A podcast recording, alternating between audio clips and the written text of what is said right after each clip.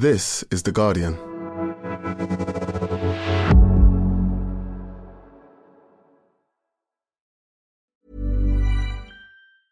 Ryan Reynolds here from Mint Mobile. With the price of just about everything going up during inflation, we thought we'd bring our prices down. So to help us, we brought in a reverse auctioneer, which is apparently a thing. Mint Mobile unlimited premium wireless. Ready to get 30, 30, bit to get 30, bit to get 20, 20, 20, bit to get 20, 20, bit to get 15, 15, 15, 15 just 15 bucks a month. So, Give it a try at mintmobile.com/switch. slash $45 upfront for three months plus taxes and fees. Promo rate for new customers for limited time. Unlimited more than 40 gigabytes per month. Slows. Full terms at mintmobile.com. Science Weekly is supported by BetterHelp. Here's a question. If you had an extra hour in your day, what would you do with it? Watch TV? Read a book? Meet up with a friend? Maybe a little nap? A lot of us spend our lives wishing we had more time. But for what? Perhaps to best answer that, you need to work out what's truly important to you, then make that a priority. Therapy can help you work out what's most important to you. It isn't just for those who've unfortunately experienced trauma in their lives. Therapy can be helpful for learning positive coping skills and for setting boundaries. It can empower you to be the best version of yourself. If you're thinking of starting therapy, give BetterHelp a try.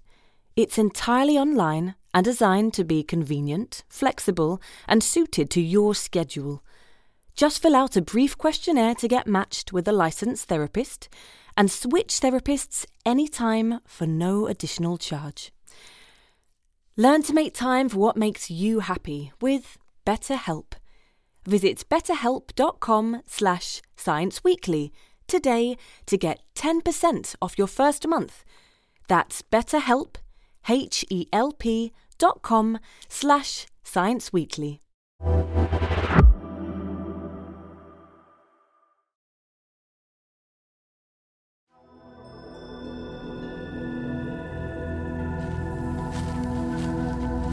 Frida, come on. Come on, girl. Jonathan Watts, The Guardian's global environment editor, lives in the Brazilian state of Para on the edge of the Amazon rainforest. Hey, come on. Unlike most days, he's taking his dog Frida down to the river for a walk. Ah, it's always one of the highlights of the day. But in the last week or so, it's become a little bit depressing, to be honest. The landscape isn't as it usually looks. Even the sound of the forest is different. Uh, there are fewer insects and birds, and my feet make a different noise compared to usual. And the reason is because we are in one of the worst dry seasons in living memory. On a normal day, he'd be out kayaking, but now the river is just ankle deep.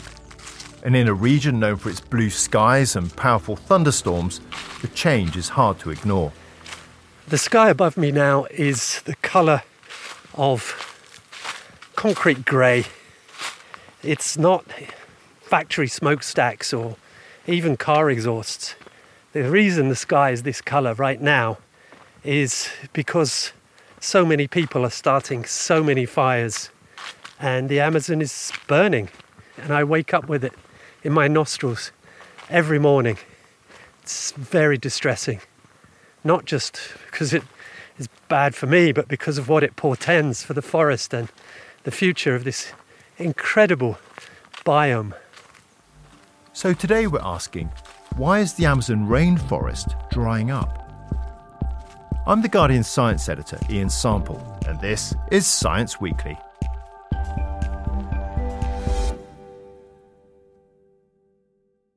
Jon, before we get on to what's causing these terrifying conditions, can you tell me about the impact these low water levels and arid conditions are having on the local populations? You were in the Amazonian capital, Manaus, recently, weren't you? Yes, that's right. I was there uh, about 10 days ago and I was shocked by what I saw. I've visited Manaus at least five times.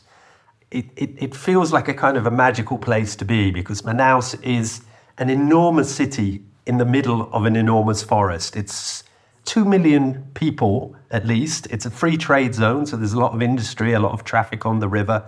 Uh, and it's totally surrounded by an ocean of green. The rivers, uh, and these, this is the Amazon River and the Rio Negro uh, that meet together at Manaus.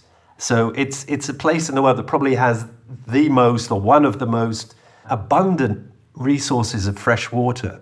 Uh, they were both drastically down. The, port had been pushed back far, like 20, 30 meters away because uh, the water levels had gone down so much. Uh, and, and I found out later the water levels uh, had, had fallen to a point that they hadn't been at since measurements began more than 120 years ago. Uh, but perhaps even more shocking for me was to, to, to look at the air quality, which reminded me of my days as a China correspondent. The air above Manaus was just thick with smoke from the fires in the forest. Uh, and it was a, a, sort of a browny yellow color. You could taste the acrid smoke in your mouth when you were there. And I, I just couldn't believe what I was seeing. Uh, it, it felt very dystopian. And I imagine such low water levels can't be good for biodiversity in the area, Jon.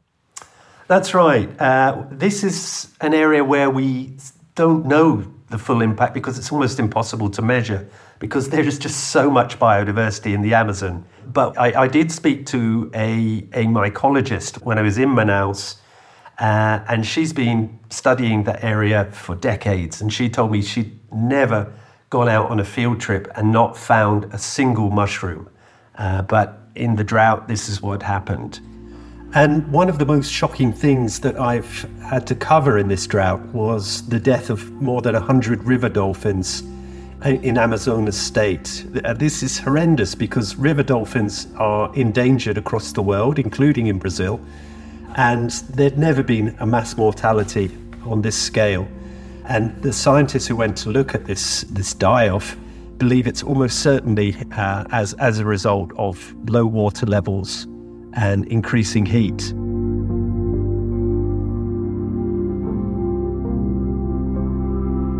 It won't come as any surprise to listeners that another part of the world is experiencing extreme weather events this year, but it may surprise some that such low rainfall is affecting the world's largest rainforest.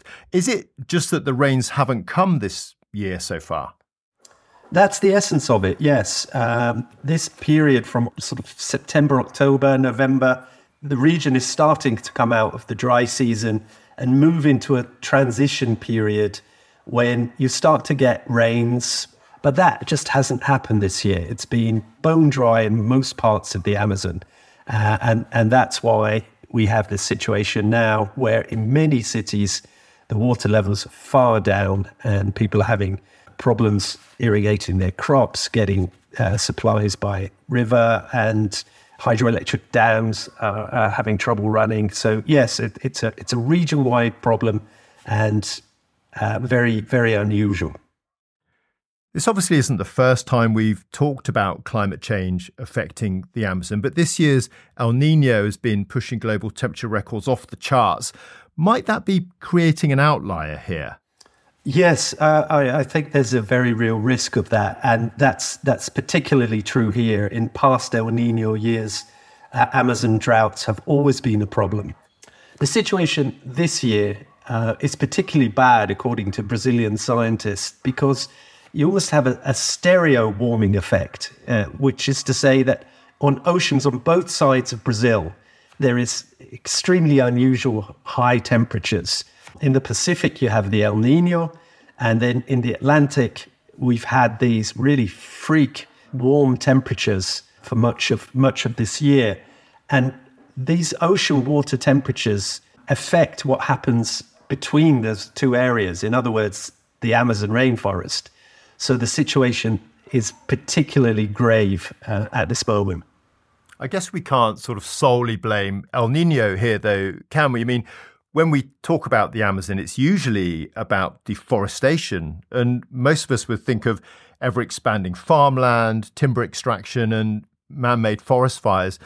How much are those contributing to the drought? it's very difficult to quantify what proportion of this is uh, the result of global effects like climate change, what proportion is regional effects, and what proportion is uh, local human activity. But scientists certain that all three are factors and big factors. And on the local level, uh, there's been enormous deforestation and also degradation, and the distinction between the two is often lost, but it's very important. Deforestation is when the entire forest is cleared, and that's observable by satellite. And degradation is when either humans go into the forest and cut away the more valuable trees, or uh, because of heating and drought, um, many trees in a certain area die off. So you're sort of weakening the forest in those areas. Uh, and the forest is no longer able to function as strongly as a rainforest. And, and rainforests produce their own rain. They pump rain across the region. They have this cooling effect. One scientist told me a single tree uh, essentially has a cooling effect equivalent to two to three uh, regular air conditioners. So imagine when there's there's billions and billions of trees, how important that is to the whole region. So they, this is all weakening as a result of of farming, taking forest land, as a result of uh, illegal miners, and so yes, it's a combination of these different effects that's all contributing to essentially a drying of the Amazon.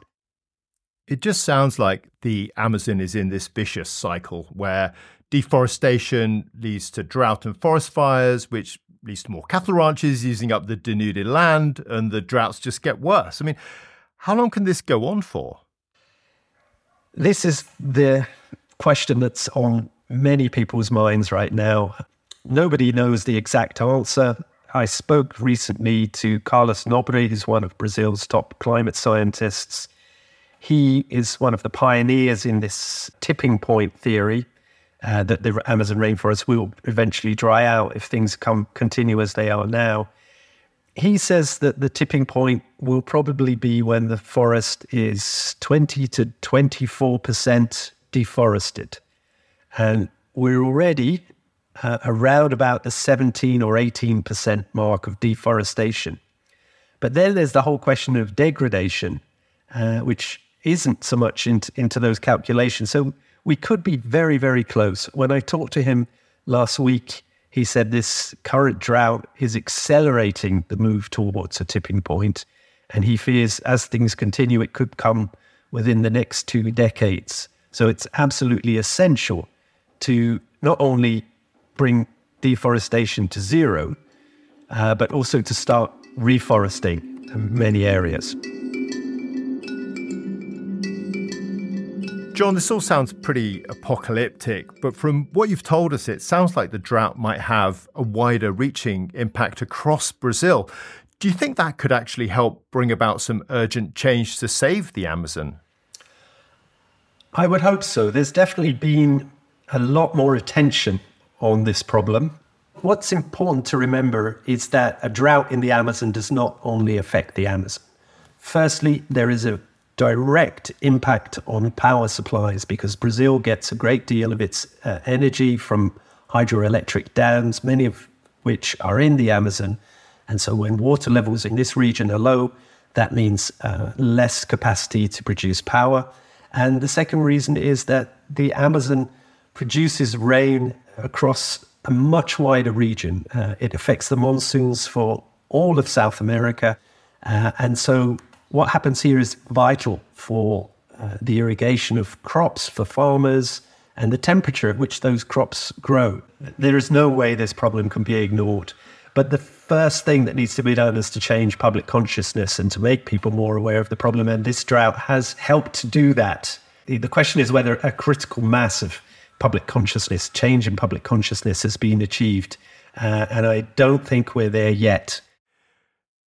We saw President Lula re elected in Brazil last year, someone who marks a stark contrast to his predecessor Bolsonaro when it comes to protecting the Amazon. With COP28 starting later this month, how seriously do you think he and the rest of the delegates will be taking this drought? Lula's definitely taking this drought very seriously. He knows that the eyes of his nation uh, are upon him, and certainly the eyes of this region. It's going to be globalized at the COP conference later this month, uh, when it will be one of the many extreme weather events that are bound to be discussed. So I, I think what you see with Lula is somebody who is saying the right things and doing many of the right things. Uh, the question is whether it's enough. So Lula has promised zero deforestation by 2030, which is a huge advance on any previous leader. He has also promised to, to stop expanding the agricultural frontier, which is another very important uh, policy measure. And to some degree, he's been successful. Deforestation in the middle of this year fell by uh, more than 50%. So that's a huge gain in a relatively short space of time. The risk is that this drought will undermine a lot of those gains because it leaves everything so dry. It's very easy for land grabbers to start fires, claim it's an accident, and then with huge chunks of the forest missing, they then move in and occupy those areas. At the same time, Congress is extremely hostile. It's dominated by agricultural uh, and mining interests who want less controls on the Amazon. And almost all of the regional governors in the Amazon are, are controlled by those same economic forces who want to open up the Amazon. So uh, Lula has a very difficult political uh, challenge uh, in front of him when it comes to the Amazon rainforest. And the more international pressure and the more international support he gets, uh, the more likely it is that he can use that to try to overcome the domestic resistance that he faces. What will you be looking for, Jon, as an environment journalist, to see which way this is going to go? I mean, have the rains started coming yet? We did have some rain last night. Uh, it was somewhere between half an hour and an hour. It was very welcome. The thunder and lightning are a sign that the rainy season could be a, about to begin again. Friends were posting joyful photos uh, of, of this on, on their social media feeds, but everybody knows that half an hour or an hour of rain is not enough. This very brief shower has to portend that the really serious rains are coming. And serious Amazon rain is a wonder to behold. It thunders down. When it comes, you can feel that the forest it is revitalized. The, the, the leaves take on more of a luster. The insects chirp much more loudly. The frogs just uh, sing throughout the night. Unfortunately, the National Weather Service is saying that the serious rains are not going to come for another few weeks. So uh, let's hope that uh, they're wrong, as weather forecasters often tend to be. Jon, huge thanks for coming on and um, just wishing you all the best that the rains come. Thanks very much, Ian. Yeah, we're all praying for rain. Thanks again to Jon Watts, and you can read all his reporting about the Amazon at theguardian.com. This episode was produced by Tom Glasser, the sound design was by Tony Onuchukwu, and the executive producer is Ellie Bury. We'll be back on Tuesday. See you then.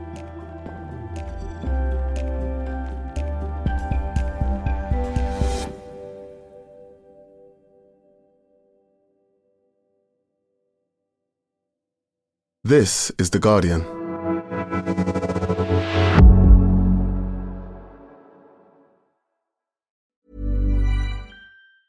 Tired of ads barging into your favorite news podcasts? Good news. Ad-free listening is available on Amazon Music for all the music plus top podcasts included with your Prime membership. Stay up to date on everything newsworthy by downloading the Amazon Music app for free or go to amazon.com slash news ad free.